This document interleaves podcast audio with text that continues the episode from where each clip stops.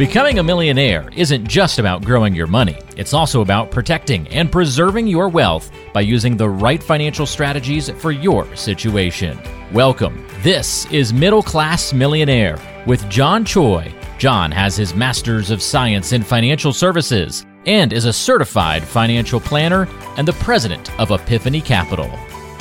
Welcome into Middle Class Millionaire. This week on the program, we're going to talk about a couple simple topics here and uh, just run through a few things that we might find ourselves dealing with when it comes to getting closer to retirement or just in general in life and just investing as well, right? A couple of things that the, well the world has changed and how we're just viewing things. So John and I are going to break down procrastination and procrastinators, uh, maybe the side hustle or the side gig, and then rental property or investment. A little breakdown of that conversation as well. So let's get into it with John this week here on Middle Class Millionaire. What's going on, buddy? How are you?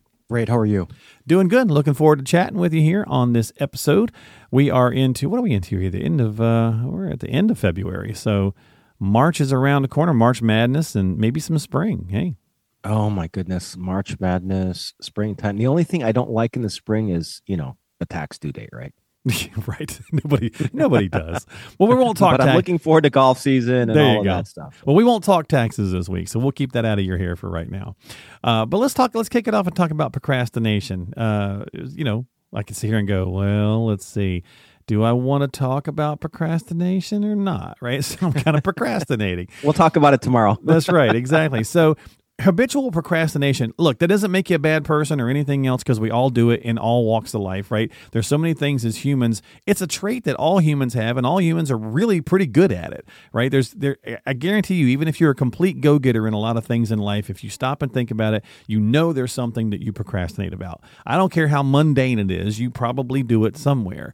Well financially speaking obviously this is could be you know serious some serious bad juju I laugh at the word juju, but uh, yeah, it, it it is bad. Look, this is a behavioral thing, right? So if you're a single person, like you know, a man, a bachelor on his own, or a bachelorette, a lady living on, on her own, if you're a habitual procrastinator, uh, um, I'm going to have to say that probably something bad has to happen to just wake you up, to just jolt you out of your everyday mundane life. Okay if you're married, you get you need your uh, spouse to like kind of poke you and prod you and to say, "Hey, we need to start our 401k. We need to start this and that." Because there's usually one procrastinator and one person that always feels behind, and they have this internal clock to say, "Hey, let's go, let's go, let's go." Right. And you know, I, I find that ironically, or maybe not ironically, but most couples have one spouse that's like that, and the other uh, spouse that's the procrastinator. Mm-hmm. So yeah the tips that I can give for procrastinators is again realize that it's that, it is behavioral, and secondly, I think that if you uh, the way that I would try to break procrastination for my clients is I would educate them, and I would say let's just walk down a path and let's just do it your way, and here's what it will look like. If you delayed saving for five more years until all the lights were green right? Mm-hmm. Then this is what your retirement fund would look like at, at 65. Let's say we started now and then ran it until you're 65. This is how much your balance would be. And trust me, it's it's eye-opening. And the same thing with life insurance. Oh, I'll get life insurance later. You know, my kids will be fine, blah blah. My wife will be fine. Right. It's usually the guys that say that, right? So right. I say, okay, well, let's just wait a year and see what it does to your premiums. and they're like, I don't like that. Right, I don't right. like next year's premium. Okay, well, then we, we better start this year. So it, it's about education. And to some degree, it's about, I hate the word nagging. I like the word nudging a little bit better. We need a, a friend, a spouse, a confidant, an advocate to kind of nudge the procrastinators to say, hey, it, it's it's time to put on our big boy pants, big girl pants, and and go. Yeah. And act like adults. Yeah. Yeah, you know, and it's procrastination again. It's it's a trait we all kind of have, but you've got to figure out ways to move forward and right and get yourself going, especially as you know life creeps up on you. You know, we were talking on our last podcast a little bit about some of the sandwich generation and changes that Gen Z and Y is seeing, you know, versus uh, our generation, and so on and so forth. And it's only going to get worse. And if you don't start making moves now, and it's hard, I get it. When we're younger, we all think we're invincible and everything's great and you can get to it later. But boy, later shows up faster than you realize. So just get it done. All right. Well, with that said, maybe side gig is the way to uh, help motivate you, right? Maybe that's a way to help you get some more financial things going because you feel like, oh, I'm living the paycheck to paycheck. I can't put away money for retirement or whatever that might look like. Well, we've seen more and more people, regardless of age, turning to the side gig or the side hustle. As matter of fact, a lot of people in their 50s are actually quite enjoying that, whether it's part time for extra money to fund some retirement or to fund some habit, uh, hobbies or, you know, good habits or whatever the case is. Definitely seeing more of this. Well, you hit the nail on the head for me. Uh, That's that's really personal for me because I do have a side gig. Mhm. In fact, um, you know, when I teach for for a CFP instructing program, that is a side gig for me. My number one, my primary job is is to act as a financial advisor, financial planner, but Right, I your do practice, teach right. on the side, Mhm. right? Sure. And I do it because there's a few reasons, and I don't want to get into all of them, but the money was secondary for me, but I enjoy the heck out of it. I love teaching. It's it brings me happiness, and I feel like I'm doing good for the world. That's awesome. I mean, that's a number one reason I think a lot of us would want to do. You know, yeah, mo- the money can be a motivation, but hopefully, especially for retirees or pre-retirees, John, uh, you know, hopefully bringing you some happiness is a great reason to do that. So kudos to you. Yeah, I mean, look, if you hate your first job, and I don't hate my first job, but if you hate your primary job, why would you voluntarily sign up for a side gig that you hate? Like, I would never be an Uber driver a Lyft driver, not because I'm better than them or worse than them. I just hate driving. right. right. So that would be like, your thing. Yeah. Yeah, that that would be like torture for me. So I would never do that. So you have this incredible opportunity. I mean, this stuff didn't exist 10 years ago. Right. we have this incredible opportunity to do these side gigs because we can do it a, a lot of times we can do it from across the country right we can do remote it doesn't take up a lot of time but and it, the stigma around oh he needs a second job because he's poor thing that's gone Yeah, that's Like- definitely gone away. That's good. yeah it's like i have a sec i'm proud to have a second job right it's like before it was like shameful oh my gosh you can't make ends meet now it's like yeah i got a i got a side gig and i love it and i enjoy it and people are like okay cool i want a side gig too how do i sign up so you know it, and it's something that i think that it, i'm not look i say i'm not digging ditches guys i'm very blessed and i can do this thing well into my you know 60s and and maybe even 70s right to teach hmm as long as my mind stays sharp, it, it doesn't really, I, I don't need like physical ability to do this. So I'm like, you know, even if, I, even after I retire from my first job, which I don't know if I ever will, I'll probably die in the saddle. Um, that would be good for me, I think. But I love it that I can do the side gig well in the retirement and supplement the retirement. Now, if you want to retire from the first job and then you just want to continue a side gig while you're in retirement, oh, it is going to help you so much with your retirement funds and not eroding that. Oh my gosh. If you run the numbers, it's uh, just shocking, just eye popping. Talk to a financial planner, a certified financial planner. They can run the numbers for you. We're trained in all of this. If you quote unquote delayed taking withdrawals from your retirement funds for three, five years because you got a side gig, makes all the difference in the world. Yeah, you know, and again, I think the time of your life and the perspective you've got on it, right? We see again, we see these younger kids out there saying, hey, they have to have multiple jobs just to get by, but that's in a different time of life. If you've had your full career, typically when we're over 50, we're making the most we've ever made in life, thing, you know, got the kids off the payroll, all the things we talk about when it comes to starting to do catch up for retirement. Well, side gig can also add to that, but to your point, and if you're doing it for ex- just solely for the money, well, still try to find to do something that you enjoy, right? So that it is it is not such a um, you know kind of a mental burden as well, because you don't want that. You know, you want to have you know enjoyment, especially as we're getting closer to retirement. So whether Marc, you, from what I understand, the the um, the kids are never off the payroll. So let's get that. well, yeah, okay, fair enough.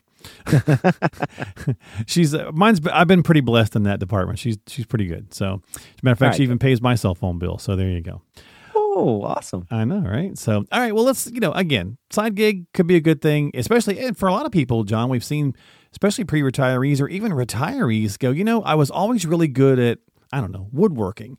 So Yeah. they just get bored and they're like, you know what? I'm building birdhouses and selling them on Etsy, right? I mean, you know, Lots of stuff. Yeah, it's great. You got to work with your hands. You can't just like sit there. You're gonna you're gonna like it, it, Like the Tin Man. You need decrepit and, and yeah. die early. You, you just you, humans were built to work. We were designed to work. Yeah. Okay, so to move. Yeah. Yeah. It's like the Tin Man with no oil, right? You don't want to do Yeah. that. So, yeah, yeah. all right. Final one here. Let's talk about rental property or invest. Scenario breakdown for us. Let's say, uh, John, a potential client is retiring in the next, I don't know, year or two, whatever. They've built a dream home they're, they're moved into. The current house is paid off. They come to you wondering if they should sell, you know, the other place or invest, you know, and invest those dollars or rent it out, right? We got a lot of people who find themselves fortunate enough to have two homes and they kind of wonder what they should do with it. Yeah. Um, I got to tell you, this is multifactorial, right? So, Well, give us a breakdown, some ideas. well, okay. So, if you sell the house, right, you got to, again, I'm, I'm a big fan of running the numbers because numbers don't lie. Okay. So, break it down, right? Mhm. Like, how, what's your return on investment if you just treated it as a rental property? The after tax, okay? You got to remember that the after tax because you get some really good tax breaks for rental real estate. And then just run the numbers of, hey, we just sold the house, we took five hundred thousand dollars or whatever, how much that house is worth, and we invested into the market. And then also, do you need the income? Is it nice to have the income? Because rental income could be a really nice source of like secondary passive income.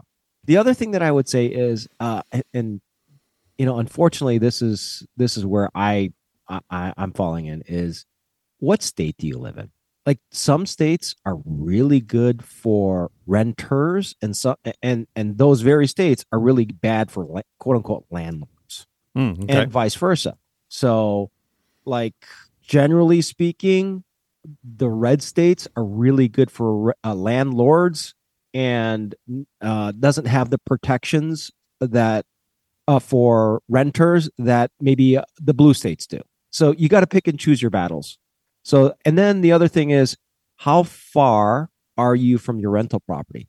If it's you know across the street, I can keep an eye on it. I'm a little bit more comfortable with that than, uh, oh yeah, my rental property is in Hawaii. I may not see it this year, you know. So, and then you have to rely on very good property managers, which I'm sure you can find, but Absolutely. Yeah. it's like uh you know it, do you want to keep an eye on it yourself because some people do there's so many things that that go into that it's not a uh, decision that i would just say oh yeah absolutely rent it out or absolutely go ahead and sell it. it it's there's a lot of things that go into it Yeah, you know, and I think for you got to really, yeah, true. I think that the biggest place is you got to decide what kind of person you want to be in that, right? Do you want the hassle of it? Anybody who's ever been a landlord can tell you that most of the time it's kind of like being a boat owner. Most people wind up saying, "Oh yeah, it was a crappy experience."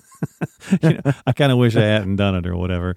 So you certainly got to weigh that out. But if you're doing the snowbird thing, maybe you've got a place up north and then you've got a place down south. Well, then you know possibly doing some minor rental rent outs or or even not, even if you don't even need to. Um, is totally fine. You just got to weigh all those options. Like anything when it comes to finance and retirement, John, you just got to weigh your options. yeah yeah and just run the numbers and and also it's not just numbers it's it's behavioral like my wife would never rent out our house for six months Mm-hmm. and then have us move back into it six months later. Like if we were snowbirds, Right. like she doesn't, she considers our house a like a like sacred, right? Sure, It, it's yeah. it's our house, I, and and I don't want to rent it out. Some people have no problem with that. I- Right. Yeah. again, it's not right or wrong. It's just very behavioral. So Yeah, it's a good point. That's yeah. It, it's it's all behavioral. Well, you were talking about golf earlier, saying you look, you know, spring's coming. Uh, the uh, the U.S. Open is down here in my neck of the woods, just right on the corner. Uh, this 2024 Where, here in? Pinehurst, and uh, so I'm I'm like 18 minutes or so from the area. So it's like people all around are like, oh, we should, you know, going to rent out.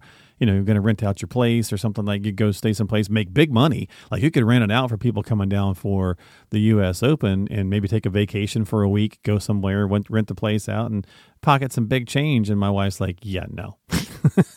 Well, you get 14 days to do it, Yeah. and and guess what? All that rental income is tax free. Yeah, but she's like she's like your wife in that. She's like, no, I know, I know, right? my place It's is my like- place. So, and I don't blame her. Yeah, I couldn't do it either. Everybody's different, but- just- But hey, you know, again, so it's worth having the conversation with your advisor, especially if you're in that fortunate situation.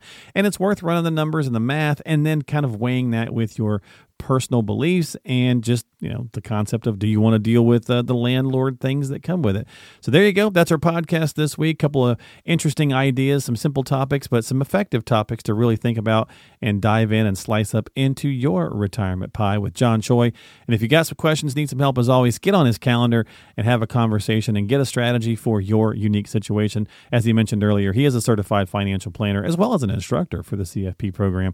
So get on his calendar at epiphany capital have a chat today. Don't forget to subscribe to us on Apple or Spotify or Google. What's sorry, YouTube now. Apple, everything's on YouTube. Apple, Spotify, or YouTube uh, under Middle Class Millionaire, or just go to his website, johnchoi.net. That's John C H O I. Dot net. My friend, thanks for hanging out. Have yourself a, you know what? It's leap year today. So happy leap year. All right, that's that sounds good. We get another day, one extra day. Yay! All so, right. uh, always fun and always a pleasure with you, Marc. Yes, sir, my friend. I'll catch you next time. We'll catch you folks next time right here on Middle Class Millionaire. Bye, bye, folks. Epiphany Capital is a registered investment advisor, RIA, located in the state of Illinois. Epiphany Capital provides investment advisory and related services for clients nationally. Epiphany Capital will maintain all applicable registration and licenses as required by various states in which Epiphany Capital conducts business, as applicable. Epiphany Capital renders individualized responses to persons in a particular state only after complying with all regulatory requirements or pursuant to an applicable state exemption or exclusion.